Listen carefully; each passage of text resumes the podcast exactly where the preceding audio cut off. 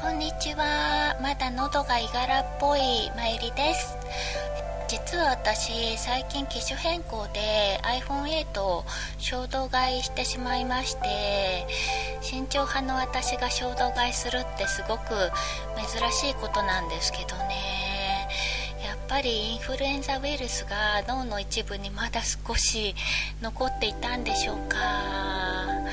今まで使っていたスマホが壊れかけていたので新しいスマホをちょっと下見しておこうとある日近所の家電量販店にふらりと立ち寄ったんですよね。私約7年間人からもらったギャラクシーをお家の w i f i で使っていたんですけど月額料金が高くって払えなくって外ではガラケーを使って電話をかけていたんですね。ギャラクシーを買うつもりで見に行ったんですけどそしたら最新のギャラクシーが初代とはちょっと比べ物にならないくらいなんだか大きなサイズになってしまっていてですね。手に持った感じも私には重く感じられてしまってえー、こんなに大きいサイズじゃちょっと嫌だなと思って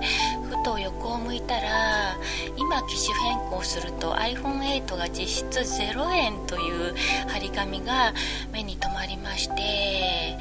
置いてあった端末を見てみますと画面サイズが4.7インチとちんまりとしていて可愛くってですね。手が小さい私は持ちやすいというか持ち運びしやすく片手で操作できるような端末がいいですし初めて使った初代ギャラクシーがかなりちっちゃくってそれに慣れているのでどうしても魅力を感じてしまうんですよね。ギャラクシーに限らず最近のスマホってどうもサイズや画面が大きい流れになってきているみたいですね。確かに画面が小さいと文字も読みづらいかなっていう気はするんですけどね。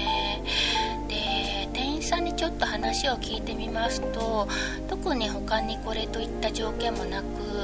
2年間きちんと分割払いで料金を支払ってくれれば端末代金を実質タダにしてくれるんだそうです。そういう話があるのはネットで知っていましたし型落ちしてはいるものの iPhone8 が人気なのもランキングなんかで知っていましたからじゃあちょっと考えますねって一応取り置きしておいてもらいました。でお家に帰って改めて調べてみてこれはちょっと試しに一度使ってみてもいいんじゃないかなって思ったので購入契約をいたしました。こういうのって衝動買いって言わないんですかね。64GB の色はゴールドを買ったんですけどゴールドっていうよりなんか白っぽい淡いピンク色みたいに私には見えてこの色好みなんですよね。強化ガラスで作られていて壊れやすそうなので Apple Care っていう保証サービスにも一応加入いたしました。画面が割れやすいって話をよく耳にしていたのでね。今スマホケースとコスメポーチとに入れて大切に持ち歩いております。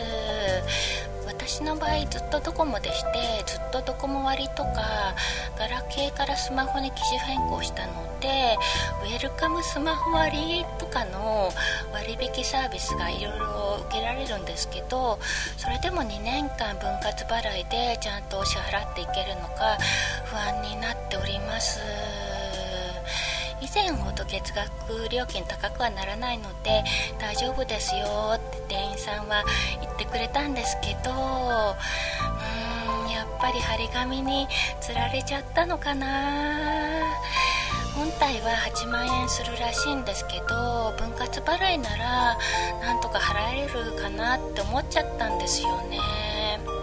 あとアンドロイドとどう違うのか興味がありましたし何より GarageBand ポ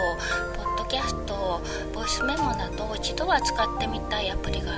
いろいろあってですね。好奇心とタイミング勢いでついつい買ってしまった印象です。今いじって操作を覚えている最中でまだわからないこともいっぱいあるんですけどそのうち慣れてくれるんですかね。しても以前使っていたギャラクシーと比べてしまって右下にあるはずの戻るボタンの位置を指で押してしまったりしちゃいますね。iPhone8 はまだホームに戻るホームボタンがあるからいい方なのかもしれませんけどやっぱり戻るボタンが欲しいかな。まあ最低2年間は焦らずにじっくりお付き合いをして iPhone がどうしてこんなに日本人の心を引きつけるのか魅力を探っていけたらと思っております。また使ってみた感想など話すかと思いますけどとりあえず今回はこの辺で参りでした。